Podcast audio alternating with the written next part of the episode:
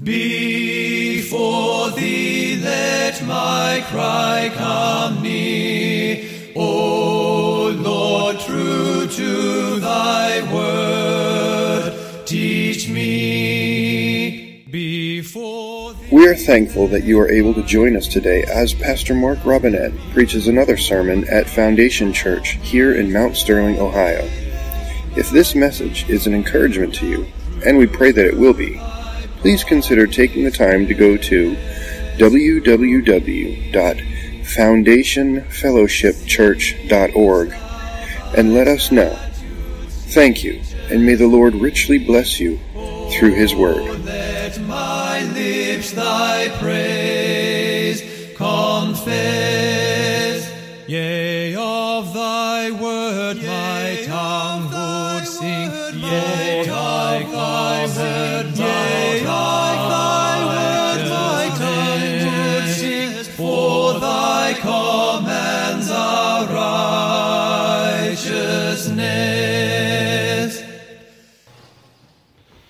Greetings this Lord's Day in the name of Jesus Christ our Lord.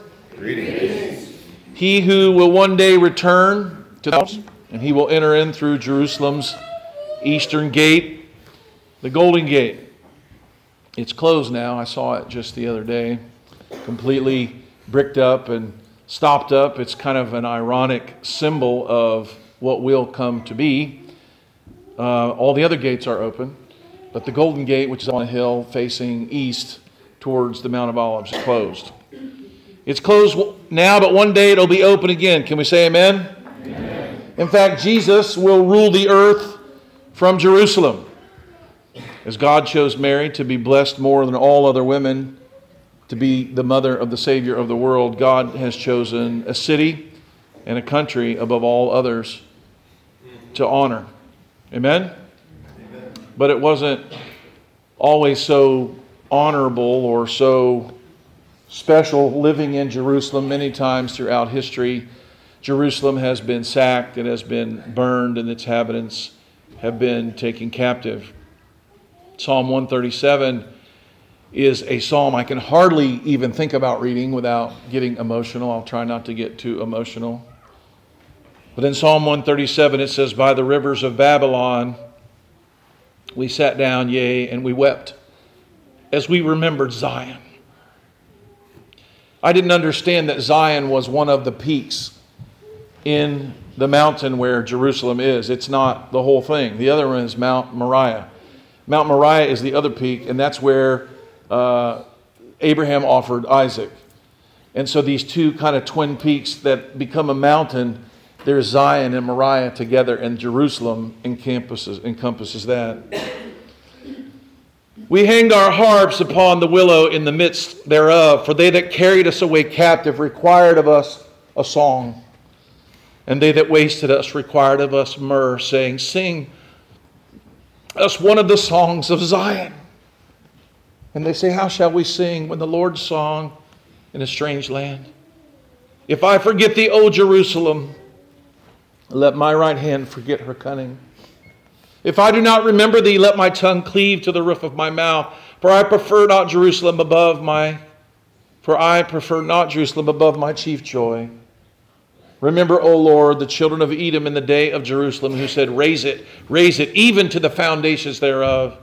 O daughter of Babylon, who art thou to be destroyed? Happy shall he be that rewardeth thee as thou hast served us.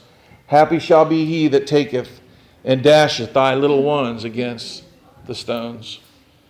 That's a pretty emotional and pretty powerful psalm.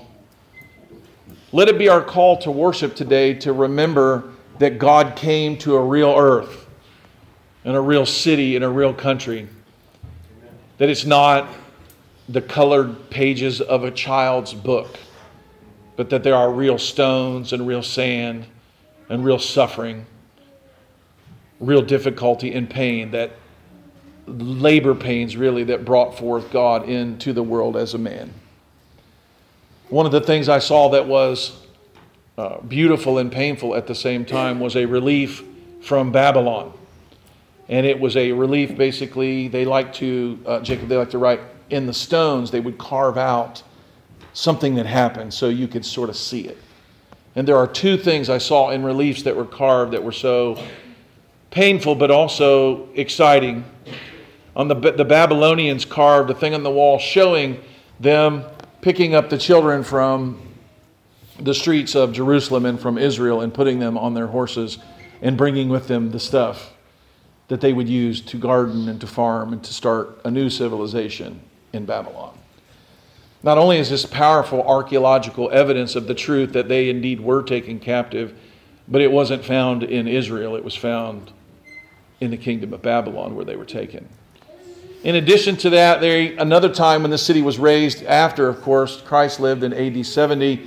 There's also a relief done by the Romans on a pillar, and maybe many, many of you have seen it. It is, it, it is a pillar like the Arc de Triomphe in, uh, out at there in France, and at the top of it, this is actually in Rome. It's pictures of them carrying uh, the holy things from the Temple of Jerusalem in their hands as they are sacking the city. These things really happened. And many times I think that in the same way that people are guilty of making the silly ark and putting the giraffe necks out the side as though they were, you know, as big as the ark and, and making a kid's story out of it. I think we forget that Jerusalem, that Israel, is a real place. And it's a real place that I think it would do a whole lot of us good to see in person. And I'm so thankful I did. Uh, it, it, it's going to affect me for a long time. So let us pray. Heavenly Father, we love you and we thank you, Lord we thank you that there are stones to bear witness, Lord, of what you have done in the earth, that as they might praise you, Lord, what they would say is that they were there. That they saw when you walked those streets, they saw when you healed the lame and the blind, and when you raised the dead, and they saw when you forgave those who railed against you. And Lord, we pray today, Lord, that we would be as those stones would be. We would, in their stead, praise you for what you have done. Lord, as we come into your presence today, we long to hear your voice, and we know that you will speak to us, Lord. Lord, we know that we need your forgiveness, and we are so overjoyed that you have unburdened us from the consequences of our sins. Lord, change us, make us more like you, feed us from heaven today. In Christ's name we pray, and all God's people said, Amen. Praise Father, Son, and Holy Ghost. Amen.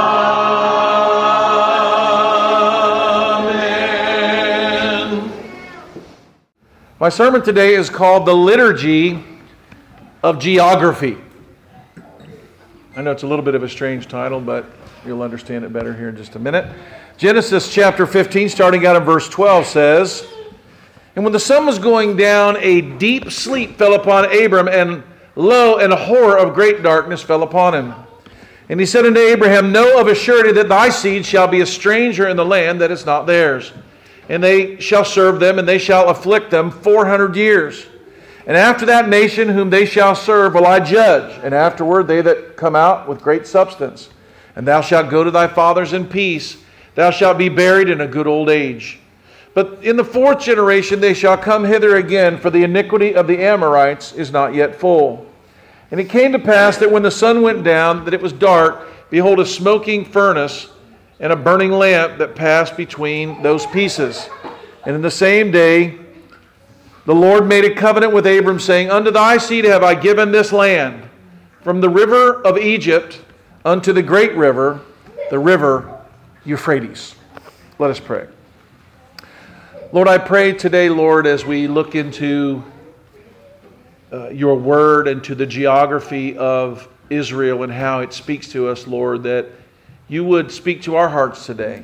Lord, that we would see what you have been doing in the world and what you are continuing to do, Lord, and that we would not only see it in your words, and in the deeds that you have done, but we would see it in the very mountains, the very lakes and streams that you have made, the very uh, land that you have created under our feet.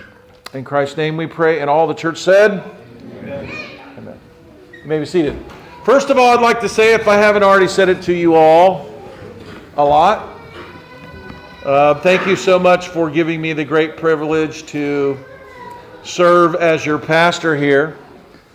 And uh, thank you for making it possible for me to visit the Holy Land. It's a dream I've had for most of my life. And um, it's a prayer that my church will bear great fruit in this life and the life of our church. And I hope today's message will be a first fruit of that. You know, getting to do wonderful things is one thing, but getting to do them um, the way that I got to do it is another. Um, when I go places and I talk to people, and when I tell people that our church uh, lovingly sent me to Israel, they go, Oh, that's really sweet. And I think that they have a small inkling of what it means to me, but I don't think they really have uh, a true understanding. There, there have been a lot of years laboring with this church uh, to live to the place where the church uh, is taking care of me and my family and providing good things for us. That, there was a lot of years of that. It's kind of like with your children. When they're little at first, you are taking care of them and then when they get older, they take care of you. And it's a great, wonderful thing that the thing, when you, you work for God, what does God say He will do for you? If you give up houses and you give up land and you give up things in this life, fathers, mothers, brothers, what will He give you in return? In this life, He'll give you all that stuff. I can prove it.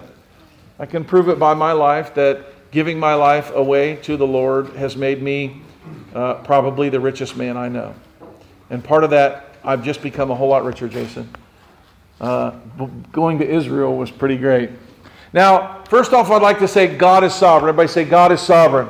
God is sovereign. Now, what I mean by this and what the doctrine of God's sovereignty says is that God is in charge, that He rules.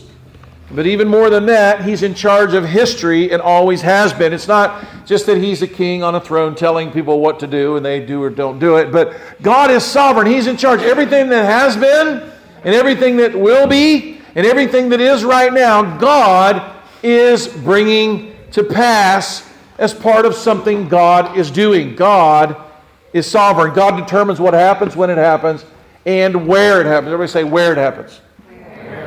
If a president gets elected, God is not surprised by this outcome. He ordained it. God does not work with what hand he is dealt and make the best of it. God deals the hand. He sets up when something will happen, exactly to the day, into the minute, into the second, and where it takes place. He not only does this on big picture things, somehow he does it everywhere all the time. Sometimes, Becky, I'll watch little ants. I saw some ants in Israel in this uh, in the desert, and I'm watching them come and go, and I'm like, somehow God's in charge of that. That's amazing thing to me.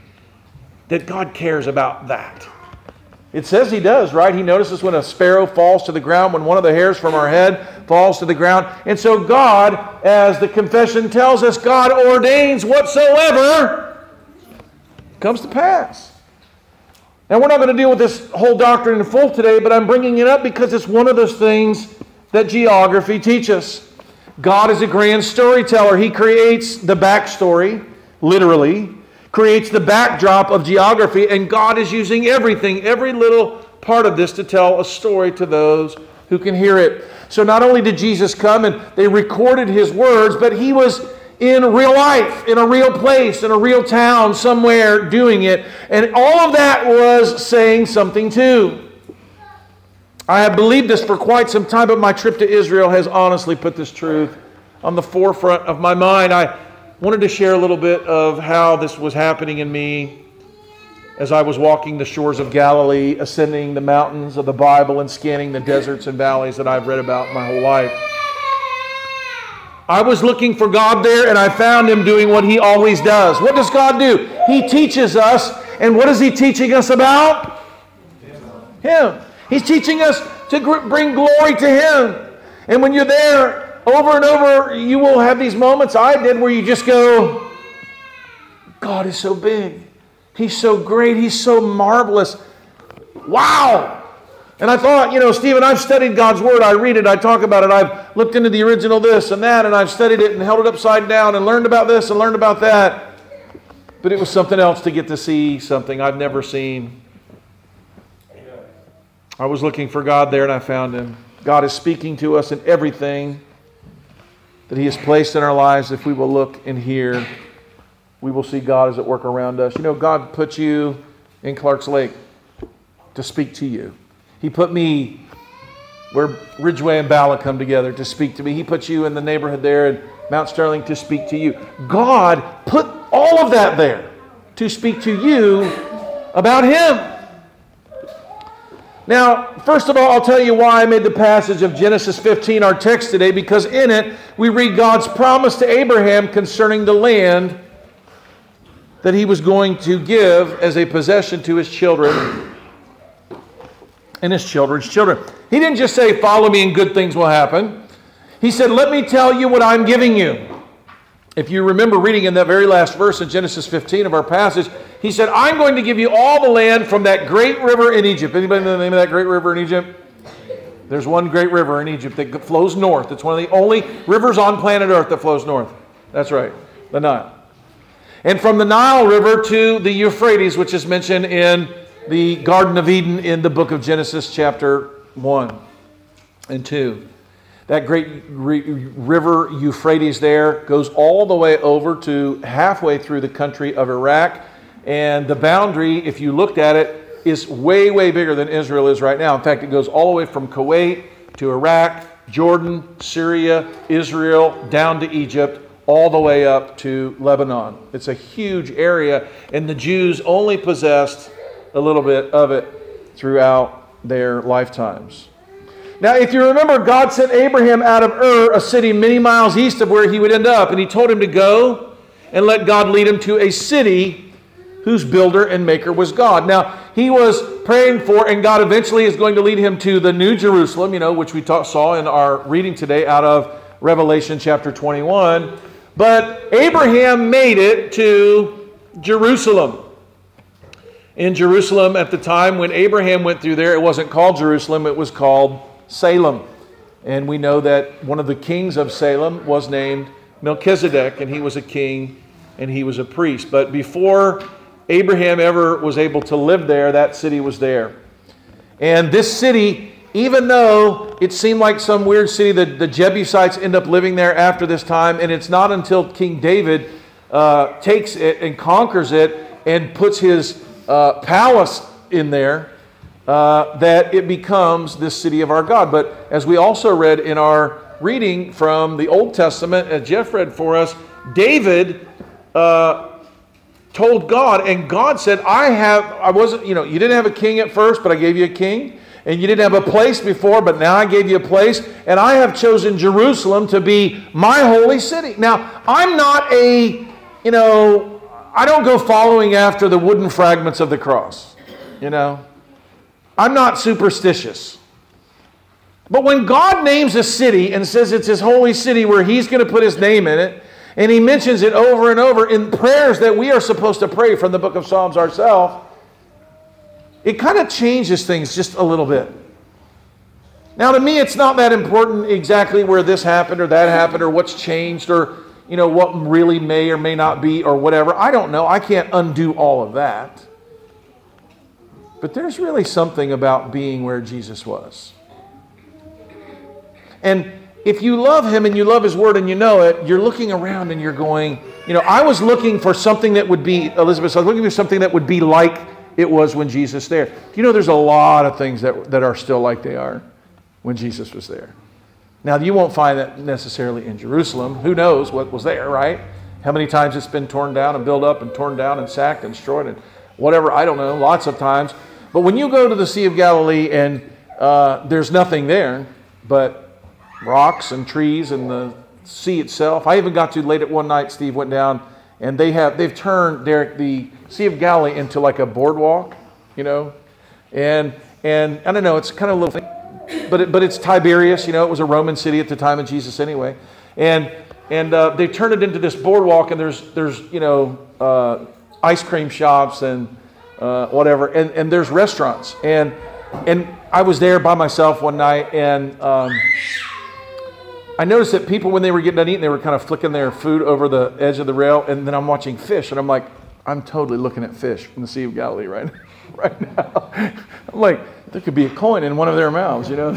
uh, the, the, these could be, these are definitely great, great, great, great, great grandchildren of some of the fish that were caught by Jesus, you know, and Peter and, and, and these guys, you know. And, and I know that sounds really funny, but, but it's exciting. It's funny what happens inside of you. Things happen inside of, happen inside of me.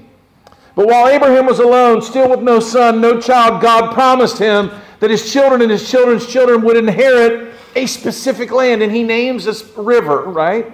And he names two rivers. Now, these rivers have probably changed a little bit of their course over time, but God literally set the boundary like uh, a surveyor and said, This is yours. And he picked a spot on the earth. Why did God do that? Well, I'll tell you what, if you want to get into the why, you'll have to ask God. But when you go there, you'll, you'll get the idea that maybe you know why God picked the spot that He picked. And I think He picked the spot that He picked because it's a grand stage. And I mean, it really is. It's very evident that God made every hill and every valley for His glory, and He picked this very spot to reveal His Son. Now, I talked about my, my title being Liturgy through Geography. Liturgy basically means our worship and, and what we learn through what we do. I'll give you an example of liturgy. We come over every week and we break the bread. We're doing an action which is worship to the Lord. But what is it teaching us? What is it reminding us? That Christ's body was broken, right? And that our very life, the bread of life, the thing that makes us living, the picture of bread, you know there that, that there's enough nutrients in bread for you to live off of that all by yourself, all by itself? and that the wine, and, and, do you see how when we drink the wine, when we eat the bread, we're, we're doing something that is teaching us and we're learning through what we're doing. When, when uh, Brother Andy takes and reads the New Testament reading and he walks down the center of the church, and everybody stands up and, and we follow him. What are we learning? We're learning that the gospel of Jesus Christ is the center of what Foundation Church is built on. We're not built on this sideline item, we're not built on this a little distinction that makes us a little different. What we should be built on and what we should be focused on in the center of our world is what? The story of Jesus and what he has come to do. The Word made flesh that dwelt among us. And so, geography, though, is also the study of land. And so, how do liturgy and geography to go together? What I'm trying to say is that the very hills and mountains that Jesus walked, the very lake that he went out on to fish with his disciples, was a liturgy, it was an instruction to us as he did it. Geography is a study of where a country is, where its mountains and rivers and cities are, and what they're like a fertile plain, a desert, a wetland. Now, as the heavens declare the glory of God, I say so does the earth. More specifically, the land of Israel, the land that God chose for a home for the children of Israel and their enemies, as well as the land where his son would be born. I believe understanding this land can help us to know God and worship Him with better understanding. I would absolutely recommend every believer. In fact, I know it's money. Money keeps us from doing some of these things. I just would recommend every believer on planet Earth. If I just can't imagine why we all. I, I just can't imagine that when we're born, we don't set as a life's goal to go there. I just don't know why we don't do it. I, we do other things that we think are important. But I believe every believer ought to try to say, okay, you know what? I want to see this place. The land will speak to you. It spoke to me. And I know every time I open the Bible, every story I read from here on out is going to be different to me. I'll understand it better. I'll go, yeah, let me, t- let me tell you what you don't know. Why? I went everywhere, just so you know. Your pastor's crazy. I drove everywhere all over that country. If I showed you with a thread and I showed you where we went, you would think that's not possible. Nobody could do that. Well, we did it. We went from Dan to Beersheba, from the desert to the land of Philistia, to Jerusalem, to the valley of Elah, to Nazareth, to Capernaum, to Mount Hermon. To, we went everywhere. We did. Did we not, boys? And if, if the Bible talks about a place I can tell you right now, I probably know where that place is now, and I will never forget it. Why? Because I saw it. I mean, you don't forget where Caesarea Philippi is if you go there, right? You're like, oh, you don't forget where Mount Hermon is. I mean, when I ever heard him say Mount Hermon before, I'd be like, what is that? Mount Gilboa, you know, Mount Carmel. Like, It's just some place in, a, in an imaginary land somewhere. But no, it's not. It's a real place. And God was speaking when He made it. The land. When I was there, a man said to me, he said, Imagine teaching French literature not knowing the language or ever having visited France. I was like, yikes. I'm teaching Hebrew literature, never having been to Israel and not even knowing how to speak Hebrew myself. I'm not saying I shouldn't be here and I shouldn't be doing it. What I'm saying is, is at the very least, don't you think maybe a guy who teaches about it his whole life should go there?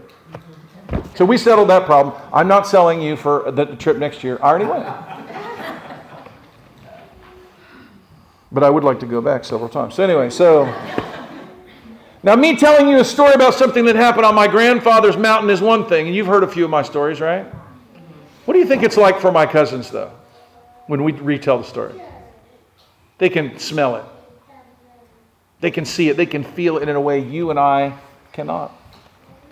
Now, I'm not saying that you need to go to Israel to be saved or anything like that, but I am saying that all of us who say God is the very first thing in our lives, those who love His Word, might consider what going to the land where all of the stories of God's work took place might be worthwhile. Now, my understanding and teaching, I can tell you right now, will be forever changed. So, I'm going to talk to you a little bit about some of the things that, that happened to me on the trip that affected the way I think and soon, as soon as I open the Bible and I start teaching on the next thing I'm teaching on, you'll see it. You'll be like, is he ever going to stop talking about it? No, probably won't. Because I go, oh, no, no, no, let, let, me explain to you. Let me explain to you. When they say so and so came from, so, let me, I, I, can tell you what they're talking about. You know? Oh, no, you got to understand this is here and this. I mean, you think I was pointing at the stained up glass up here? We just may put a map right up here on the wall. You know, I don't know. So, back to the first thing I want to talk to you about. I, I started to talk about it. I talked to you about sovereignty. The land of Israel is uniquely situated. You really have to be there to fully understand what I mean, but it's a place like no other place in the world, and I've been around a few places. Now, it's a stage in a theater where an elaborate play is taking place because it really was. Now, this is the hard thing we sort of have to get. God could tell his story anywhere on the earth he wanted to, and guess where he picked? That place. Now, when you read about this, like when you hear Jesus talking about let your light so shine, and you find out that he said it the last day of the Feast of Lights, it kind of makes it mean a little bit more, right? Or this thing happens and he goes, If any man come unto me, you know, let him, any man that thirsts, let him come unto me, right? And you find out that that's on the day, the last day of the feast, where they don't bring the water from the pool of Siloam into the temple, and there's no water. And Jesus is saying, I'm that water. And that pool of Siloam is the pool of Messiah. It makes a whole lot more sense the things that you hear Jesus saying and doing. And folks, no one needed to explain it to the people that were there. No one had to go, Do you really see what he's trying to say here? Oh, yeah, uh, yeah, I, uh, really? And it would be like trying to say that you had to explain to a person in Columbus, Ohio, Have you ever heard of the Buckeyes? They play a game called football. Yeah everybody would know what you're talking about. You know, you, you know, you'd hear bum bum bum bum. You're like, yeah, yeah, I know what that means, right? These guys were looking at it. They were seeing it. It was so in their face obvious, but it's not for us because we don't know these things. The Mediterranean Sea is a wall or a barrier to the west, a, a mountain range, a river, and two large bodies to the east. This, this contrast, this bottling in of Israel in between these things is pretty, pretty intense. There's a great desert in the south, and at the confluence of some of the most important trade routes in all the world. Its land varies from total desert to fertile plain, from snow capped mountains to warm seas. It's all there. This is one of the most amazing things for me. You could literally, like, we were at Acre, which is on the, on the Mediterranean, and it was so like I almost felt guilty. Like it's so beautiful that I felt bad that that like I'm I'm I'm looking at these Mediterranean waters and they're warm and I just want to like sit underneath a thing and by the lapping of the water, you know, kind of a thing in this old city of Acre, you know. I'm like, but there's all these biblical sites I want to see. But in an hour you can drive over and you can be on a mountain with snow. Isn't that crazy? And in the middle, you'll have this giant fertile plain, or you'll have this or that. You can be to everything that's totally, completely different, just like that. We were in the city of Jerusalem, And uh, you're really not supposed to leave Jerusalem and go uh, west or, or go east from Jerusalem. You're not supposed to do it because the West Bank kind of engulfs the city of Jerusalem like this, and everything to the east is all West Bank. Okay, West Bank is something that's controlled by the the Palestinians, the Muslims, uh, and they're not super friendly to. Well, they want to kill the Jews. Most of them do, and the Christians are not super welcome either. But I really, really, really, really wanted to go to Jericho. I really wanted to kind of see what that was like over there, and so we accidentally, I think, we got stuck on this road, and then we were out there. You know, so so you go through this tunnel, and, and, you and you've been from Jerusalem all the way to the sea. You've been in this giant, fertile land that's just kind of amazing, just bursting with agriculture and everything. And as soon as you go out of the tunnel and you come out on the other side of Jerusalem, you're in a totally different land. Like imagine that. You're driving through Columbus and it's all one thing and you go through a tunnel and you come out and you're like in another country. Like it's it looked that extreme. Did it not, boys? I mean, next thing you know, you see like you know, a guy riding a donkey with like camels following him around. You know, you're like, whoa, this is neat. I've never seen a, an actual camel just walking around, you know, in the desert where it's supposed to be. Uh, I mean, they're always, you know, at, at a, a, gas station, you know, and you can ride them around or at, at the zoo or something like that. You can pay $5 and whatever. But, and they had one of those too. We, there was an actual camel, and this was probably the most depressed camel in the history of all mankind he's in Israel at a, at a gas station and you can ride him for five bucks. You know, it's like, it's got to be depressing. But you go from one string to another, uh, extreme to another. When we were in Tiberias on the Sea of Galilee, someone had taken a truck up to Mount Hermon and loaded it with snow. And they had, and, and so it was like warm enough to swim and to want to get in the water there at the Sea of Galilee. And they had these giant piles of snow for Mount Hermon, uh, and people were playing in them. I've never seen anybody do that. Uh, but it's you know kind of hot there, and, and and we're there, and, and everyone's throwing snowballs and playing it. But but we're on the Sea of Galilee, and as we're there, you can look up and you can see this giant snow-capped mountain in the background, kind of like floating, more like a cloud. You know, and I didn't, did, did any of you know that that's what Jesus looked at every day when he lived there? I, didn't, I didn't realize that, that it was like that. That here he was in this, this, this lake, this valley with mountains surrounding him, but then this huge mountain way off in the distance way up in the sky. I, I had no idea. So, this mountain, though, was within walking distance in the ancient day. Not, we wouldn't call it walking distance. In the ancient day, Brother Pastor Nang has explained to me that he's actually from the ancient days almost. Uh, and so I asked him what's a normal distance for someone to walk back when he was growing up, and he said 50 miles in a day was a normal walk. You know, like uh, you get up real early and if you were on your way somewhere, you could cover 50 miles. Now, that's kind of crazy, right? Well, it's probably less than 50 miles to Mount Hermon from the Sea of Galilee. Many places in Israel, you can go up on a high place and you can almost see the whole country in every direction. It's like this flat table with these, with these, uh, these, these dots of, uh, of things of mountains popping up here and there. And when you go up on these mountains, you can see everything. It's pretty, it's pretty amazing.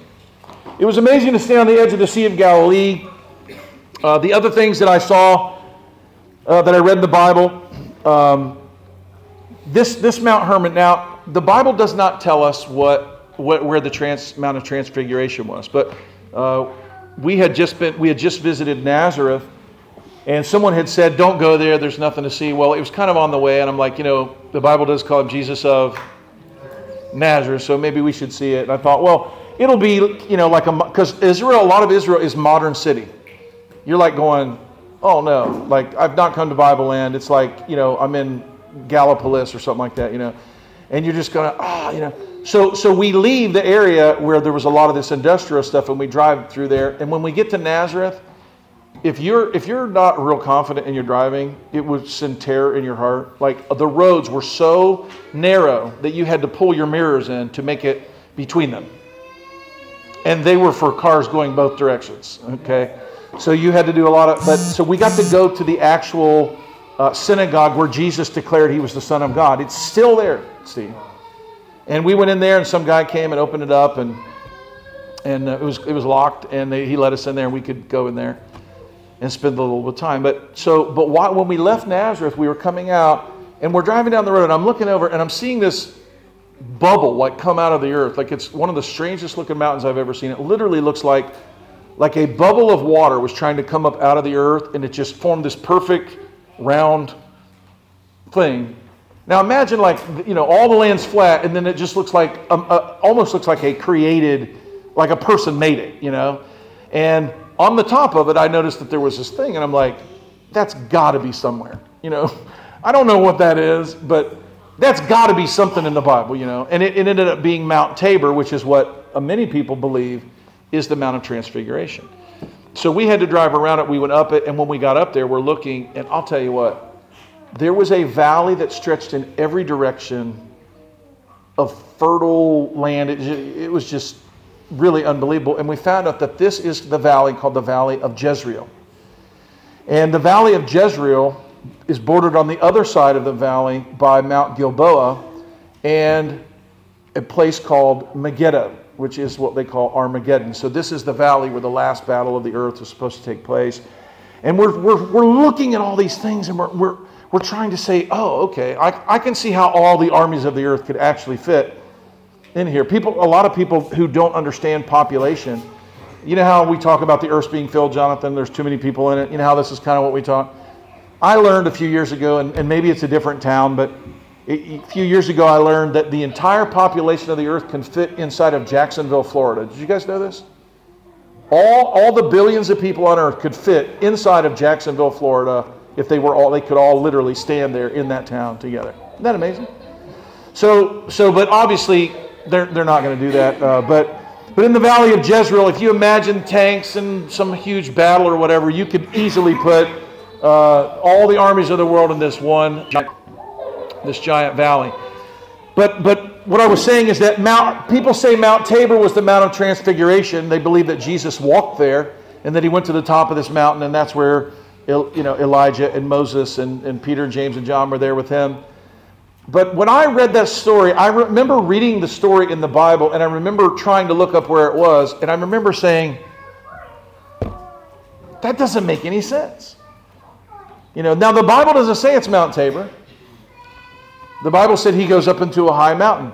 And so I've wanted to know where it took place. Now, not because I'm going to go up there and somehow touch a rock, you know, and get tuned into something, but but you know, I wanted to understand Jesus, the lesson he was teaching his disciples. And so, so but we're, so we're in Galilee, and we had just gone to Mount Tabor, and Mount Tabor has a great view, and it's on this valley, but it's really the other way. And Jesus would have to climb this big cliff thing uh, in Galilee, and and I'm just looking at it all, and it just it's just kind of not making sense. And I'm sitting there, uh, and I'm looking on the Sea of Galilee, and I kept looking up and seeing this big mountain with a snow cap on it. And I'm like, you know, if I was Jesus, this is what I thought, Andy. If I was Jesus and I was going to take people to the Mount of Transfiguration, I would take them up there. I mean, you can see this mountain from everywhere. You can see it from everywhere. It's huge. It's way higher than the rest. It's in the Golan Heights, way up high.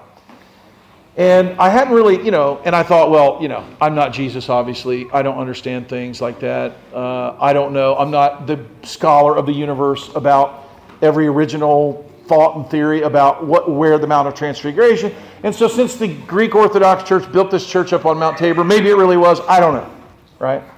But I'm sitting there and it's kind of kind of eating at me, you know, like if Jesus was going to take his disciples anywhere, and, and, and so I'm like, well, where did he start? So I, I get out the Bible one night, Andy. I'm like, we're on this mountain in the middle of nowhere, which is pretty funny. We, if you rent on like Airbnb, you can't end up in some strange places.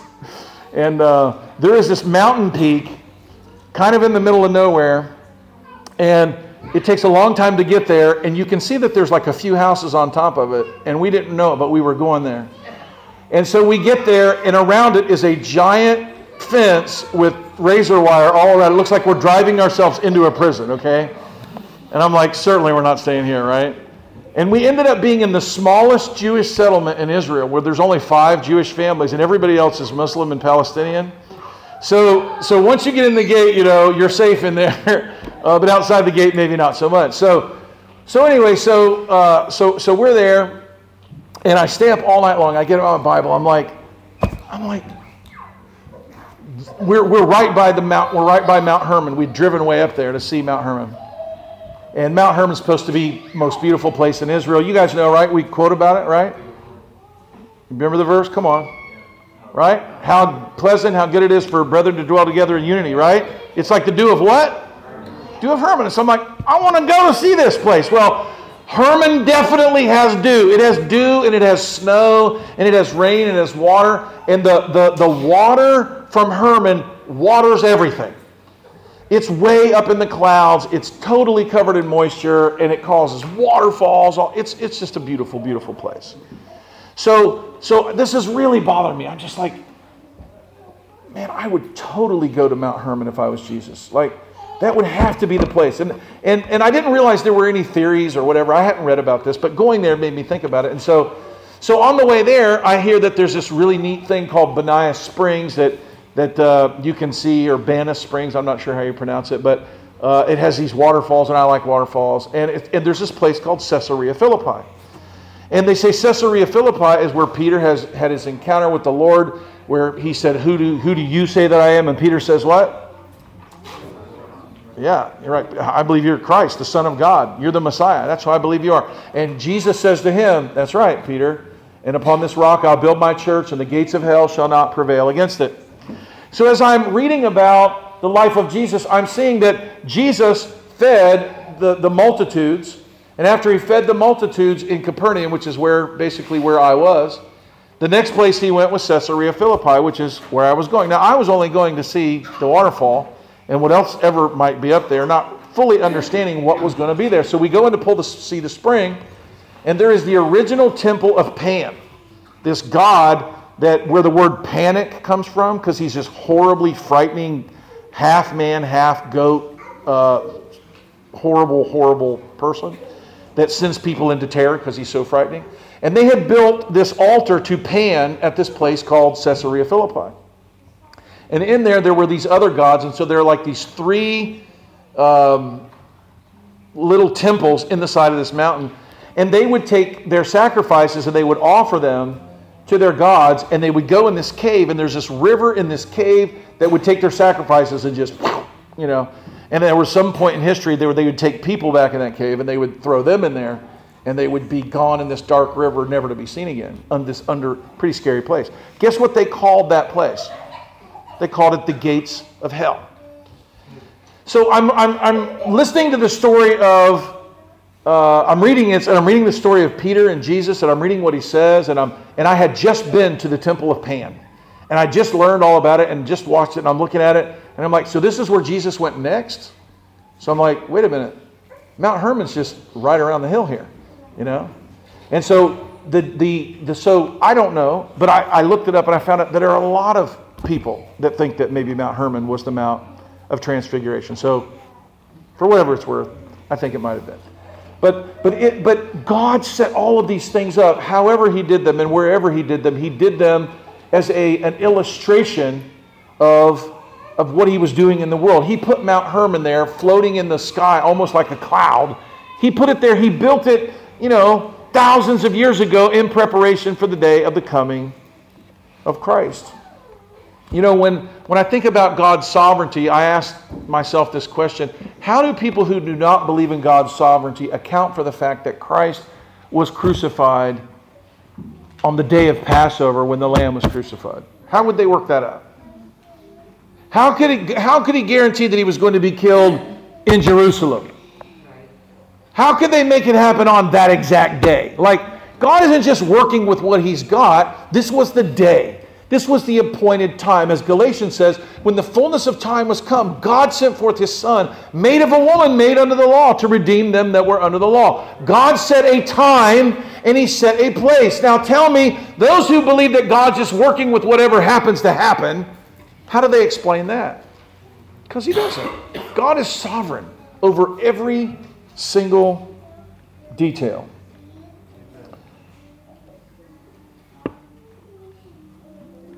I visited Mount Carmel near the Mediterranean. It vaults upward in northern Israel from a flat coastline and offers a view in every direction. You can certainly understand why the prophets of Baal went up there. I learned more about Baal. Baal was the god of the Canaanites. And I understood that he was their God. I didn't really fully understand what what it meant, why they would have him. Baal is kind of a strange god. He is the god of storms. And Nathaniel was explaining to me that Thor, like Thor, the Norse god, right? Is he a Norse god? Yeah. Uh, is that and, and that and I was trying to understand like of all the things to be gods of, what's the big deal? Well, in Israel, it's quite a big deal. The rain comes there sporadically, and when it comes, they say how it comes is the most important thing. So you know what it's like. Imagine you've had no rain for a really long time, right? So it rains really, really hard. What's going to happen to all that water? It's going to rush off. There's going to be flash floods. People are going to die, and all the water is going to be gone. And is, there, is it going to help the ground at all, make it ready for planting? Nope. But if a gentle rain comes and rains down beautifully and softly over days at a time, and the, round, the ground becomes soggy and wet and ready for planting, that's good, right? And so Baal worship was the main worship of these Canaanites. And we visited many of these Canaanite cities, and they had erected their, uh, their temples, their, their, their, this calf, you know, which is what, what the Israelites ended up building, this golden calf, which is basically Baal, right? And then we have Jesus, of course, calming the storms. And we have all kinds of things happening in the Bible that for us might not be so intuitive. Like, I mean, if I was going to make a god of something, would it be of a calf? No. Well, it was Baal. They were worshiping Baal.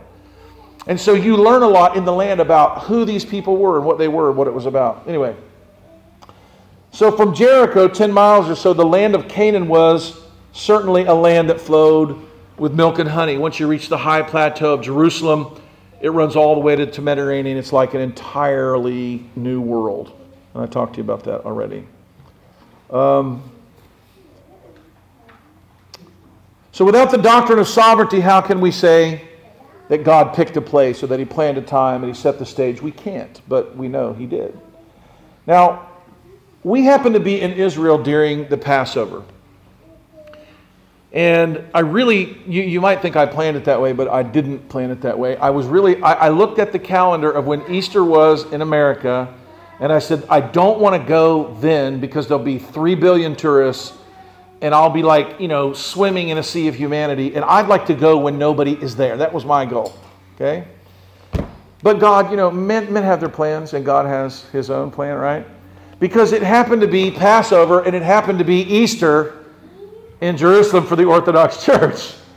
And being there for that was quite uh, an unexpected pleasure. Um, we saw some remarkable things we'll never forget. Um, so, I'm trying to think of what to tell you because I'm, and I, am I know this is not normally what I do in our church, but uh, it is what I'm doing right now. So, so here, here they were, and I never really expected to see in Jerusalem what Jews saw in Jerusalem. So, three times a year, God had set up pilgrimage feast for people to travel where? To Jerusalem. So I hadn't really expected to see that. I was hoping that they all wouldn't be there, but they were. And so imagine walking up and down through there and seeing people from Egypt and people from, you know, uh, China and people from Greece and people from Italy, and they all look different and they're all wearing different clothes and they're all speaking different languages and they're all in one place all together. I didn't know that was going to happen, but I'm like, hey, this, this seems very familiar to a few stories I've heard, maybe like the one on the day of Pentecost, right? And um, as you know, I, am watching these people, and, and I used to, uh, I used to, I used to five minutes ago, um, make kind of, kind of, kind of make fun of, kind of be exasperated at how stupid people are. Um, whenever you do that, you should really maybe stop and think of how stupid you might be. Um, I went to the Church of Holy Sepulchre, and there were these people, and they were just like kissing and touching this slab where they put the body of Jesus before he was taken to the tomb. And I'm, I'm not for icons and I'm not for relics. But who doesn't want to touch where Jesus laid? I went in the garden tomb, and I don't know if that's the tomb of Christ, but it was a tomb that a rock rolled in front of in a garden. And that's the kind of place very close to where Jesus was crucified. And I went in there and I'm like, this is kind of making this a little for real right here for a minute. And I thought, you know, maybe I've been a little too hard on some of these people. And I started to look around, and, and maybe I'll just, I, I, maybe I just need to stop with this and just talk to you from my heart for a minute. I encountered something very beautiful in Israel I did not expect. And it made me miss all of you. Do you know what there were all over Israel, Steve? Stephen? There were like whole churches. And they would go where Jesus broke the loaves of fishes, and they would get together under a little deal over there. And they would sing a song. I'm like, wow. We, we first started seeing this, Andy, on the plane. We're like, look at all these Chinese people in New York City. They all are wearing this red hat, and, and they're all smiley. And, and, and we're like, and they're from a church in Florida, some Chinese kind of church, I don't know, in Florida. And they're going to the Holy Land. There's like 200 of them. Jason, they couldn't have been more glad to be together and to be going there. And I'm like, huh. But then it was, then we encountered a group from France. And then on the walls of Jerusalem, I encountered a man with his father. His dad's always wanted to see the holy city. And he's bringing his dad, and they're walking slowly on the walls of Jerusalem together. And I'm just thinking, they love our Lord. I saw Coptic Christians from Egypt, and, and yes, they look different, and I'm sure they believe weird things. I, I saw them gathered in uh, the, the Cathedral of St. Stephen on the rock where they believe Stephen was stoned to death and he called on the Lord. And, and I saw that they had painted murals around the wall of this, of, of what happened to Stephen. And then I'm in there, Tim, and I'm looking, and I look up on this ceiling that's plaster, and there's just a little circle with a face. And I can't read the language, but I know who that is. He saw his master in the sky and called on him to save. And you know what? I've, I have ignorantly made fun of these people. And I'm not saying I want to build a place like that. But I think it's easy to make fun of and belittle and ignorantly put people in a category different from you and being in Israel. Help me with that. I shared a, a, a waterfall experience in Engedi with what was definitely some sort of somebody that wasn't like me. Probably a Muslim, maybe an Armenian Christian. I don't know what they were, but they were holding hands and they were kissing their children and they were playing in the water just like me. And I encountered these groups of believers everywhere. These people from Korea, these people from the Philippines, this sweet, this sweet girl from the Philippines. We were, we were in the, the uh, we were in a synagogue in Capernaum where Jesus and Peter taught over and over again. And the boys were, you know, they thought I was a little silly because they have this statue of Peter over there. You know, he's holding a fish, you know, whatever. I don't know. And I might want to get my picture. And and by the statue, and I go over there, and they're not there to take a picture of me. It's kind of too big. And this little Filipino woman, she comes over, and she's like, you know, she goes, "Can I have selfie with you?" She she thinks I'm American. I'm like, "Yeah, I, I am American." Oh, I want to take picture with you. And you know, our people delivered them from the Japanese, and, and our people brought Christ to the Philippines. And I was realizing that we were in a place, in a city of the world that could unite Christians. And of course, there's a division. In fact, there's some very silly things going on in Jerusalem. I didn't know anything about it. How many of you guys know what holy fire is? Have you even heard of it? You are really missing out on some silly stuff. Do you know that Christians around the world, by the tens of millions, believe that inside the tomb that the priest goes in there on the day before Easter and his candles spontaneously are lit by God. Have you ever heard this in all your life? It's got to be one of the silliest things I've ever heard. But it's not silly to them, I can tell you that.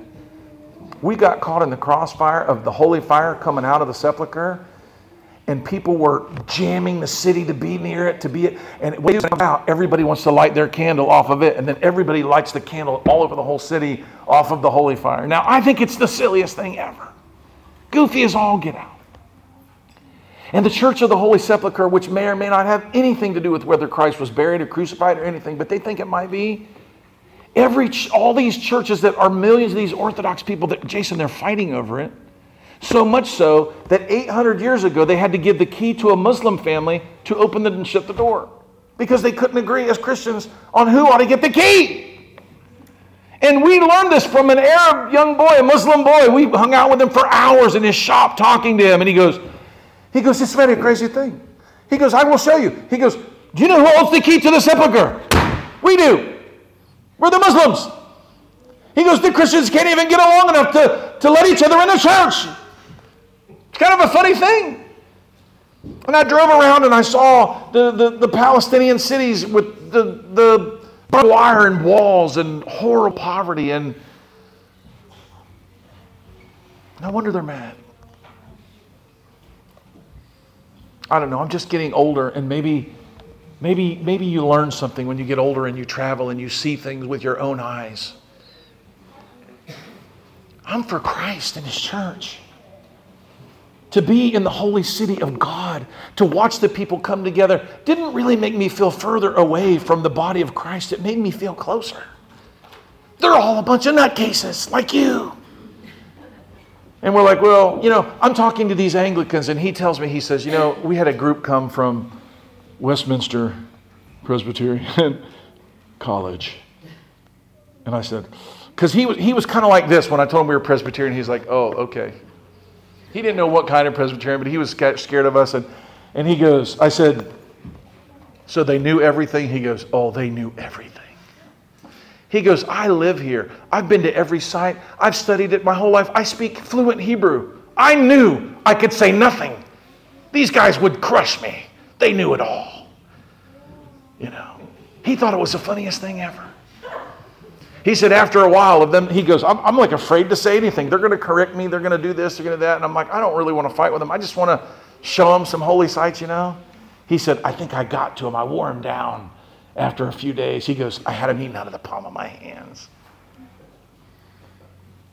Folks, the thing that it made me think of, that my Israel trip made me think of most, is the glory of Christ's kingdom on earth. And instead of seeing our Methodists and our Catholic and our whatever, and seeing all of them as these weird, far out, unapproachable, not attached to us, we're the, we're the teeny tiny remnant that's got it just right. I really can't imagine that could please God. Now, I'm not wanting to kiss an icon of St. Stephen or find the, the, the, hair or the bone of you know, one of the saints'. Or I, I'm, not, I'm not wanting to do that. But am I, really cherishing what God has given us in the world? Am I really, do, do, I, I mean, I'm watching them love and their devotion. And, and, I watch these, they're walking down what they call the Via Dolorosa. It's the walk that Christ took. And they're, they're walking us, and they're just like, oh, we're walking where Jesus walked. And I missed it because I was, I got a little frustrated and, and I took off running down this thing because my, my legs were hurting and I was trying to get somewhere. I was like out of breath. And, and Benjamin was like, You missed it. I'm like, What? He said, They say this is where Jesus' hand went on the wall when he fell down, and Simon came and carried his cross. They were all touching it. This is that place. I, who knows? But the deal is, is that he did walk on those streets. And these people are coming there for him. And I can tell you right now, if, if God took my sweet wife, I love her like I love nobody. But I would want to touch things that she touched and be places that she was. And it's not the worst thing in the world to want to be where our Lord was and to stand where he stood and to walk where he lived and to remember that he came to save the world and that he's doing it. And that he's doing it despite all of our things we got right. I'm sure the Coptics know better than we do, and the Orthodox know better than we do. And of course, we, the Presbyterians, we know better than they do. I'm sure.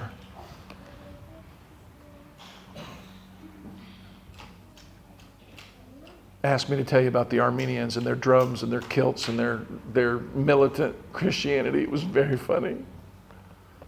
Very funny. But they weren't laughing. They took it seriously. They're like, this is our city. This is where our Christ walked. You Jews want to go to the Wailing Wall, that's fine, but we're marching in the city today on our one holy fire day, and they've got drums and kilts and bagpipes, and the Jews are pushing their way through, and they're like, hey, buddy, you don't push through our parade today. And there were people raising their fists, and it was pretty funny. And, and these Armenians were little guys. But you got the idea you did not want to go over there and mess with them. And I know they thought I was a Jew because I was wanting them not to beat the Jews up that were coming to the Wailing Wall, you know. And I went to help, and I'm like, they're all going to beat me up. That's exactly what's going to happen right now. There's going to be an international incident where I get beat up by not by Armenians, but by Armenians. I want to be beat up by an Armenian, but, but not an Armenian, okay? But being with these men at Christ Church and seeing their love for the Jewish people and their desire to see them saved, Paul said, he said he loved them. He said, if I could even be accursed for my brethren's sake, you know. So I just, I just, I guess I just really never thought of Jerusalem and Israel as a place that exists today. I've always thought of it as a place that used to exist, but it's still there. In the cities and the the lakes and the towns and the stones are there. One thing I will tell you, I'll, I'll end with this. I have never felt the full weight of the statement where Christ would say, you know, where someone say, Jesus is King of Kings and Lord of Lords, and He's coming to establish a kingdom that will never end, Paul. Never end. You know, if you said that in Mount Sterling, I'd go, that's great, that's awesome.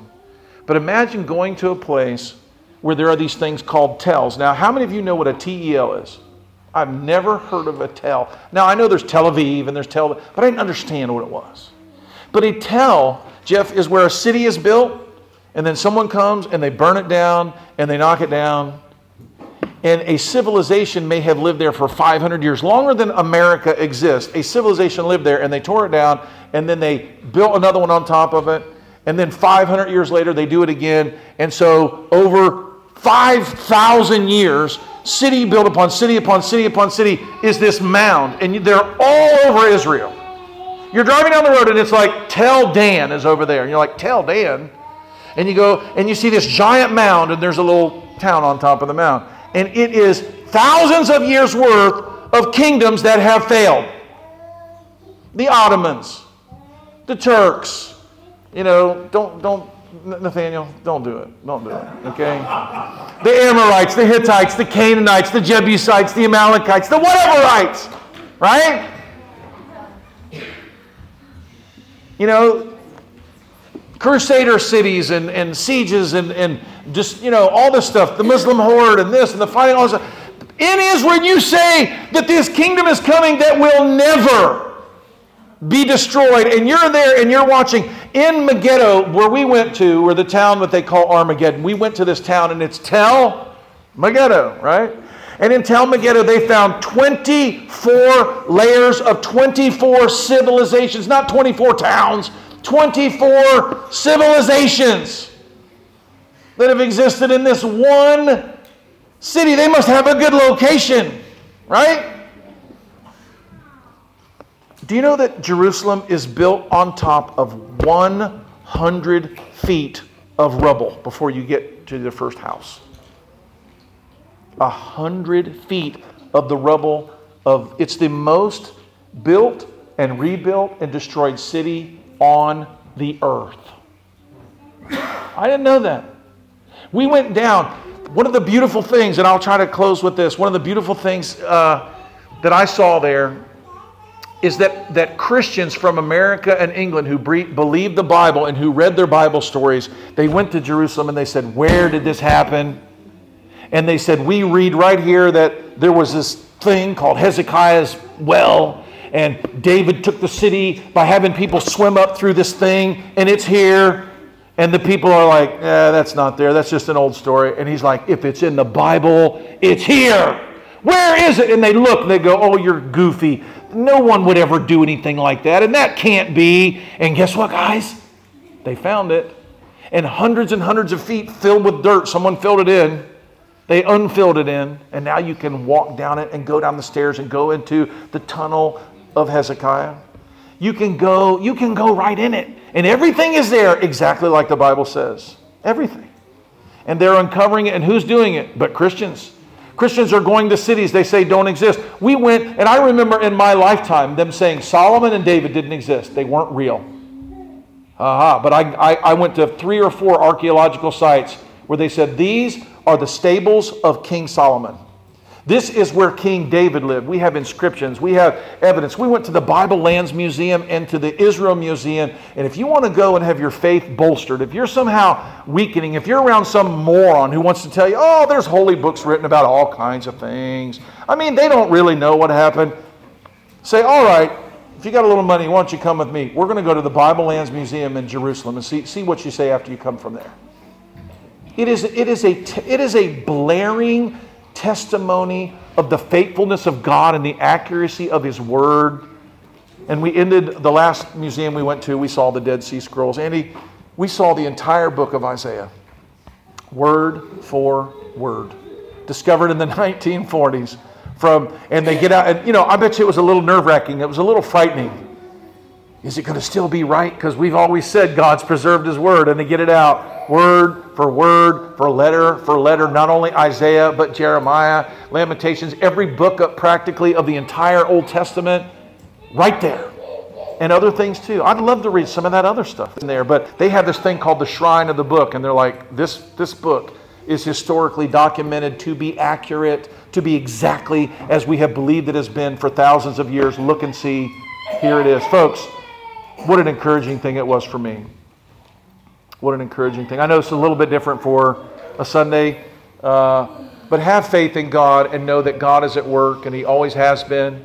He's at work in Ohio, but Ohio isn't Israel. And there is there are some special places in the world. And all of course everywhere you are is special to God. But there is a holy city and there is a country where all the stories took place. It's, it's a real place today. All right, let us pray. Lord, we love you.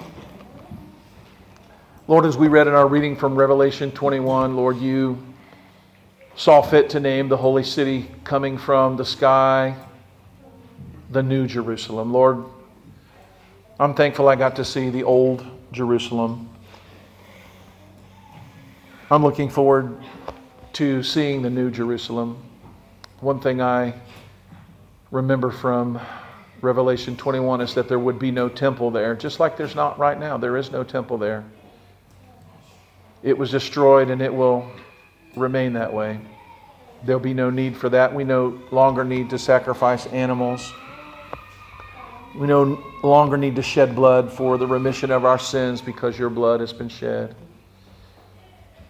Lord, I pray that this trip, Lord, makes me love my brothers and sisters in Christ around the world who think differently than I do, that it would erode, that it would assault my pride, that it would bring me low in my arrogance and would cause me to be kinder and more understanding and loving, Lord. Lord, I, I was born into a cult, a strangeness, an, an oddity, a denial of the orthodox religions of our faith, but I loved you then. And Lord, there are so many uh, who love you, Lord, who call, who are you called by your name. And Lord, what a thing to rejoice in today. Lord, you will have your holy will. You will crush the wisdom of man. You will use all this division and what seems like confusion and what seems like impossible disunity. And one day, Lord, you will unite us in all and all as your kingdom rules and reigns on the earth. And somehow, Lord, people that can't even settle on who can have the key to the church, that we have to have the Muslims hold the key. Lord, we are going to be the ones you use to bring to naught the things that are, to crush the head of Satan. Lord, may your name be praised in all the earth. In Christ's name we pray. And all God's people said, Amen. Amen.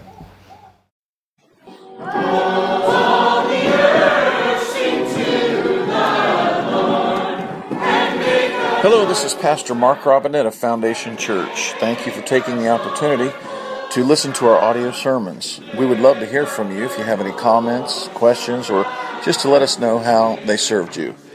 Go to our website, www.foundationfellowshipchurch.org, and send us a note. Thank you, and it's a pleasure to serve you.